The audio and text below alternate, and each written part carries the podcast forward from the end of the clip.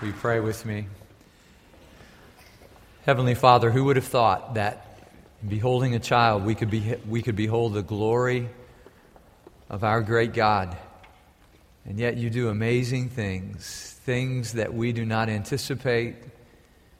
And Father, we glorify your name, and we can't think of anywhere we'd rather be than in your presence, singing songs to you, opening your word, being with your people on mission in the world. I pray, Father, that you would open our eyes to see the harvest is ready and plentiful, that you would make us workers in that harvest, Lord, that you would give us eyes to see the world as you see the world, harassed and helpless, like sheep without a shepherd. We are not without a shepherd because you have come, and we give you thanks in the strong name of Jesus. Amen. Well, I've learned never to say never. Have you? For instance, if um, a year ago I thought about this this week and I chuckled, if a year ago you had said to me, you know, in a year from now, you and Melanie will have a daughter, that would have been uh, beyond our imagination. And yet, uh, beginning Christmas Eve of last year, this series of events has led us to where we are. Monday, I was in Georgetown and uh, They've placed us in the adoption queue now. So uh, in March, we hope uh, adoption will be final, and uh, we are so excited about that and grateful, uh, amazed at God's goodness. So we came home Monday, and I picked Casey up from school, and uh, we had her her uh, birthday party. She had a choice of fogo de chão or um, or she could eat beef stroganoff, and she chose the stroganoff. So I made it, and um, and then we had her birthday cookie cake and she blew out the candles. But before she did, she had this dramatic pause.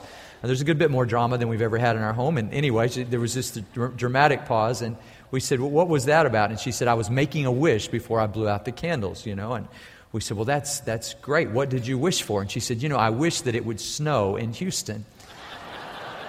and we said, You know, Casey, I mean, we've lived here a long time. And, uh, you know, I mean, some things are, are likely and some things are really unlikely, and that's just really, really unlikely. And uh, it's been an interesting week, you know. Uh,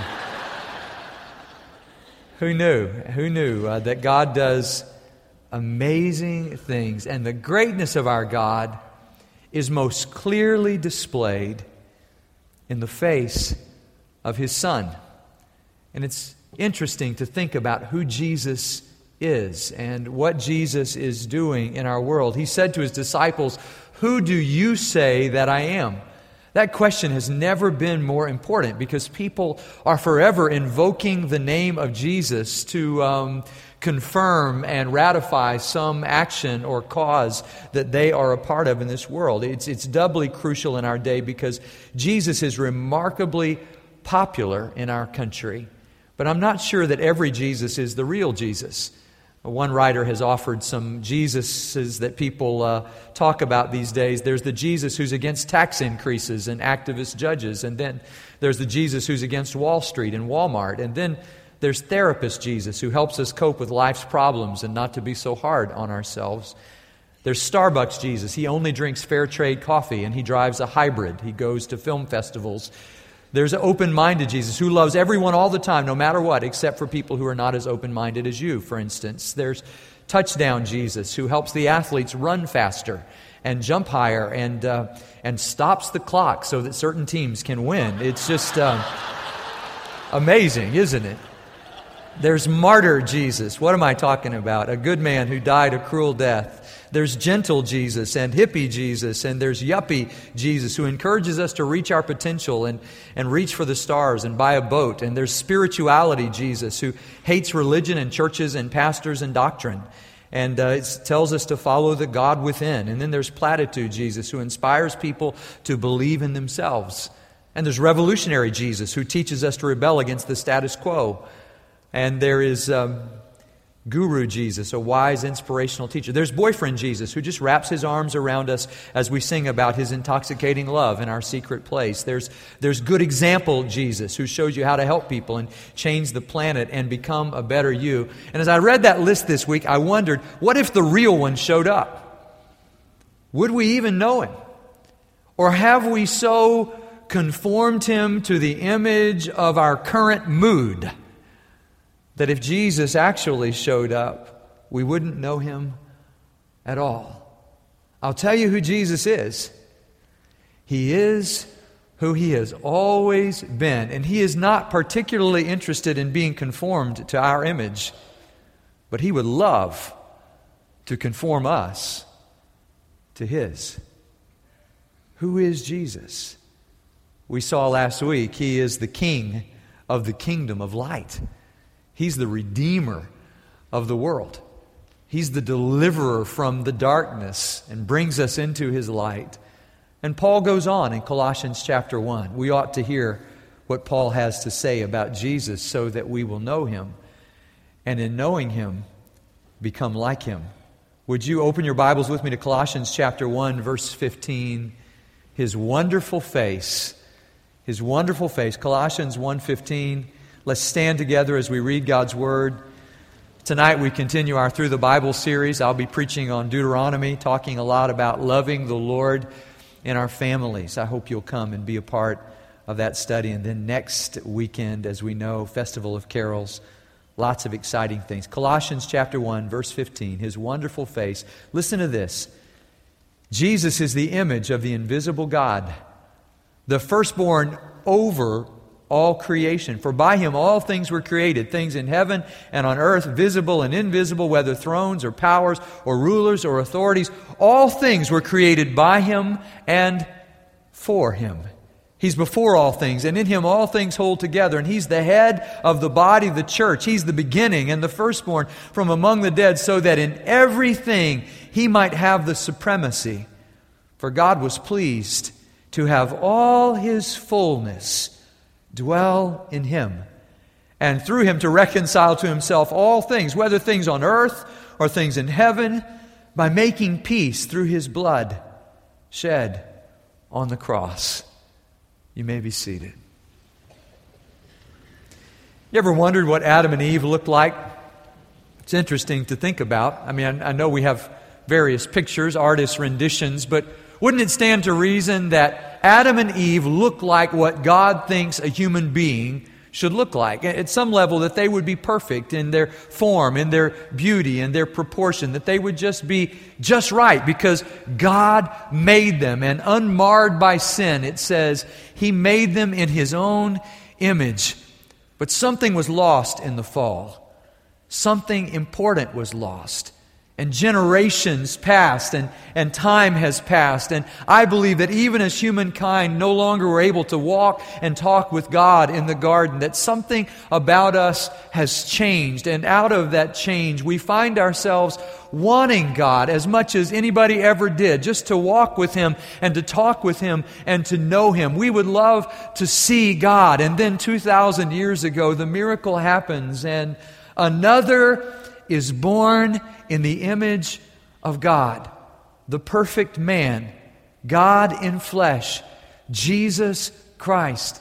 And what did people see when they saw Jesus? Well, they saw a man. He wasn't just a mirage. I mean, he was a person with, we believe, with a beard. We, we believe that he laughed and that he cried. And people saw him as a man, but they saw more than a man. They saw God. In fact, they didn't just see one reflection of God, but they saw all of God in one person. And this one who came, the fullness of God, as Paul calls him here in verse 19, came, chapter 2, verse 9 says, so that he might give that fullness to us. As Paul described it to the church at Rome, it's not just that God created people in his image. It's not just that Jesus came as the image of the invisible God, but God is working really hard to transform us, conform us to the image of God. And sometimes I look around me in this place and I see people who are remarkably like our God. Somehow their their sanctification is progressing to the point that when I see them, I look in their eyes and I see this amazing love, this amazing grace, and I recognize that God is working in their lives, working in all of our lives to make us more and more like Jesus Christ. And how will we know that we have become like Christ? When our lives are absolutely so full of God that no thing in this world is ultimately important to us, then we will know that God has filled us with the fullness of His Son. And this takes place when we see Him as He really is and come to know Him. Because when you see Jesus, Paul says, you recognize the face of God. To see Jesus is to see the face of God. In fact, as he describes Jesus here, as we looked last week, we saw that as he thought about Jesus, he said he's the king and he's the one who's loved by the Father and he's the Redeemer and he's the one who forgives us. And then in verse 15, he says he's the icon, the image, that's the word in Greek, icon of the invisible God. It's the closest word, if they had known what it was, it's the closest word to our word photo.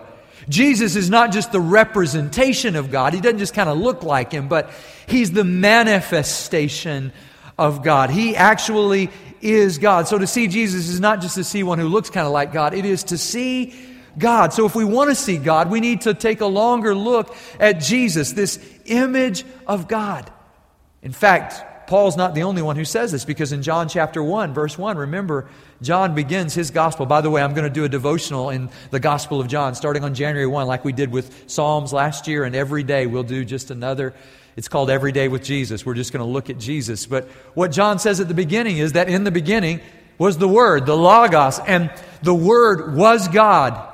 He was with God and He was God. And in verse 14 it says, This one who was God from the beginning became flesh. Incarnation. This is the great miracle. He became one of us. Jesus Christ came so that in, in uh, John chapter 14, verse 9, when Philip says to Jesus, Well, just show us the Father and we'll be good. And Jesus says, How long have you walked with me, Philip? If you've seen me, you have seen the Father. It's why the writer of Hebrews says in chapter 1, verse 3, which is remarkably Christmassy. Read it sometime this week. But in Hebrews chapter 1, verse 3, he says that, that Jesus is the radiance of the Father's glory, the exact representation of his being, made, Philippians chapter 2, verse 7, in the likeness of man. He was made in appearance as a man, but he was the image of God. It's remarkable to think about who Jesus was. The great miracle of incarnation. Clark Cawthorn talks about when he was a boy, he was at Grand Canyon University there in Arizona, uh, that Baptist college there. His mother was the dean of women.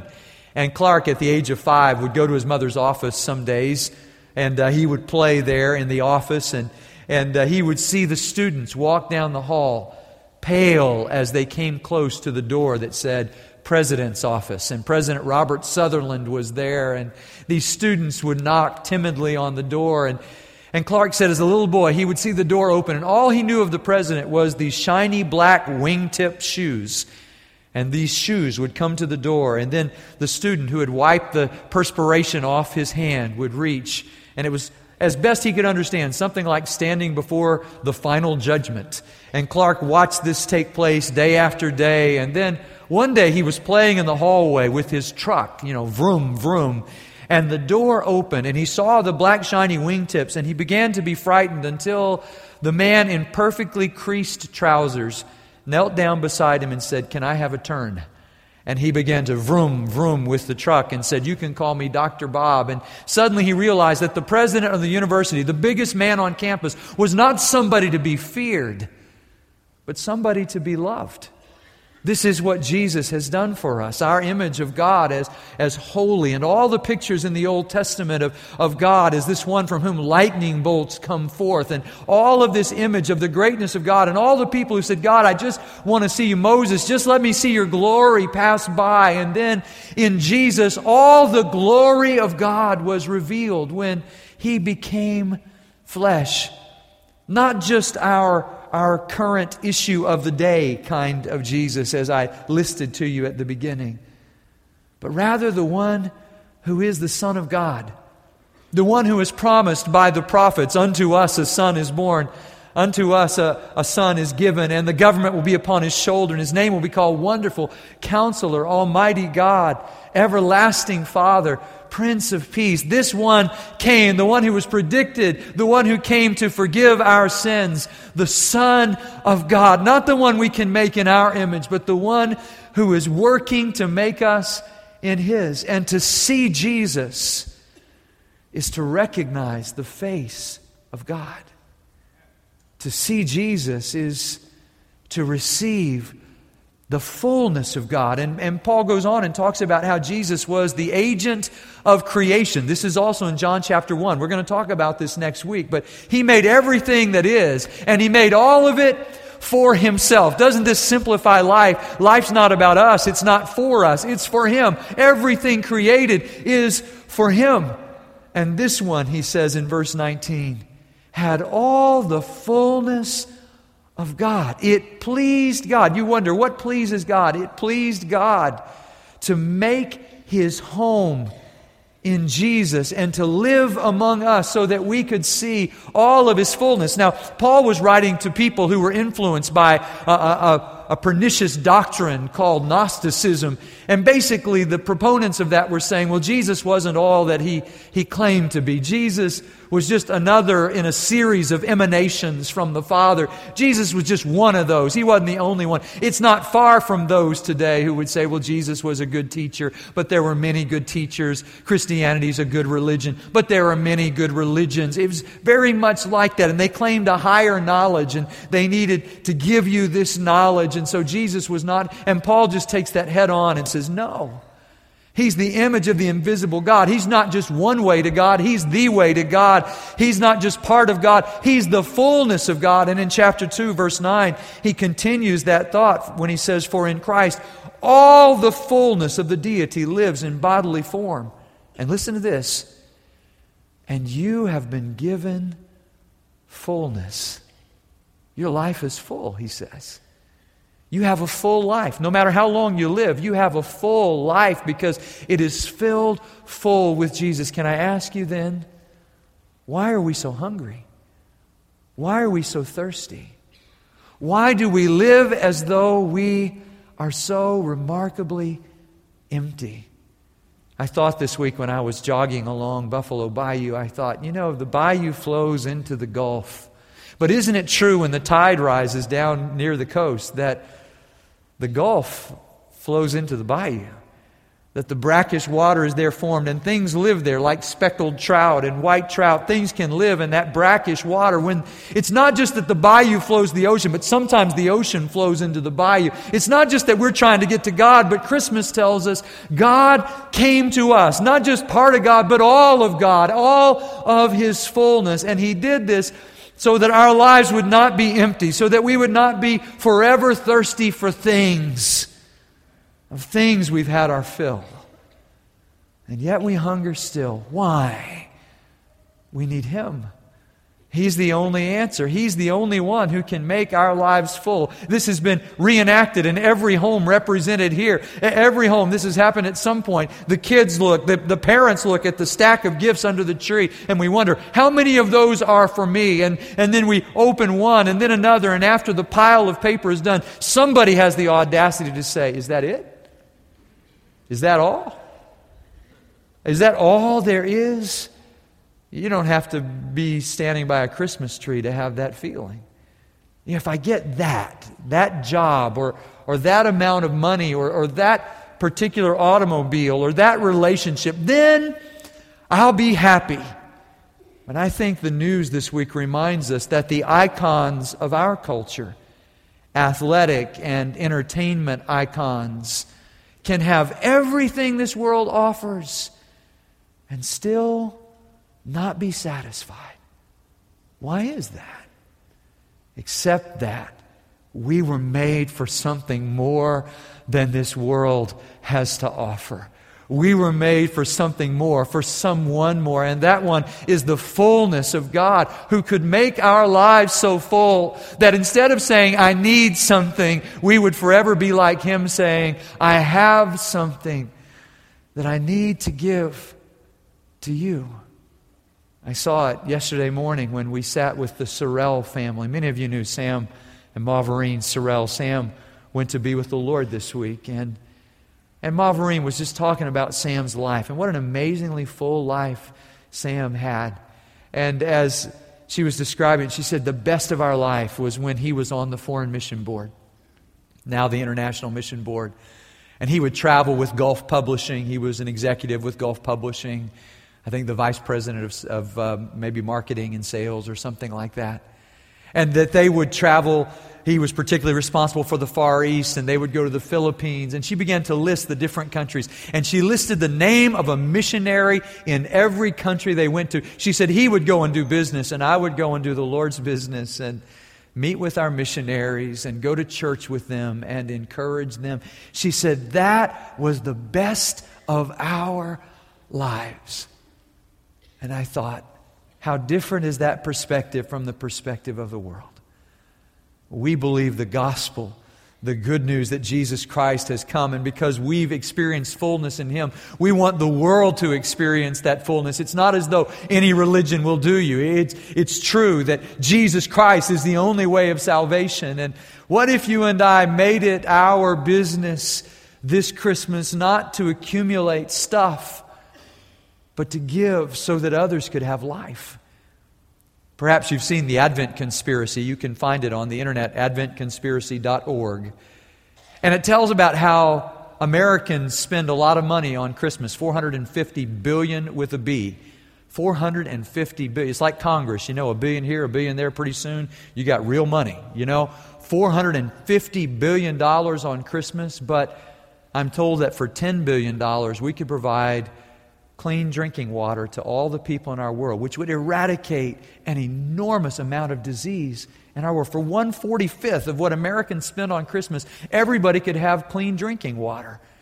I understand uh, the greatness of the need in our world, but just think about this. If we just provided drinking water, well, then they might ask about the living water, who is Jesus Christ, and their lives would no longer be empty, but their lives would become full. I think of Sam Sorrell leading a Bible study at a bar down on, on uh, Allen Parkway, there at the corner there, uh, an old hotel there. And at 7 o'clock on Thursday morning, he would invite people to come and he would lead them to Christ. And I, I was just convicted. I thought, you know, he had a job and I have a job, but his life was sharing the good news of Jesus Christ. And it must be because his life was so full of the one who was born into this world. He had been so born again, born from above, born anew, that he wanted other people to be born. And I wanted that for you. And I wanted that for me. What if Christ were born in us? What did Corrie ten Boom say? If Christ were born 10,000 times in Bethlehem, but never born in me, I would still be lost. We need Christ to be born in us so that our lives will be full, so that our lives will overflow with the grace and truth of Jesus Christ into the lives of others. Turn your eyes upon Jesus. Look full in his wonderful face, and the things of earth will grow strangely dim in the light of His glory and grace. Would you pray with me? Father, thank you for the glorious, gracious face of Jesus Christ, in whom we see your face and all of your fullness. And help us today, I pray, Lord, to give thanks for the fullness of life you've given to us and to share that life with others. Through Christ our Lord, we pray. Amen.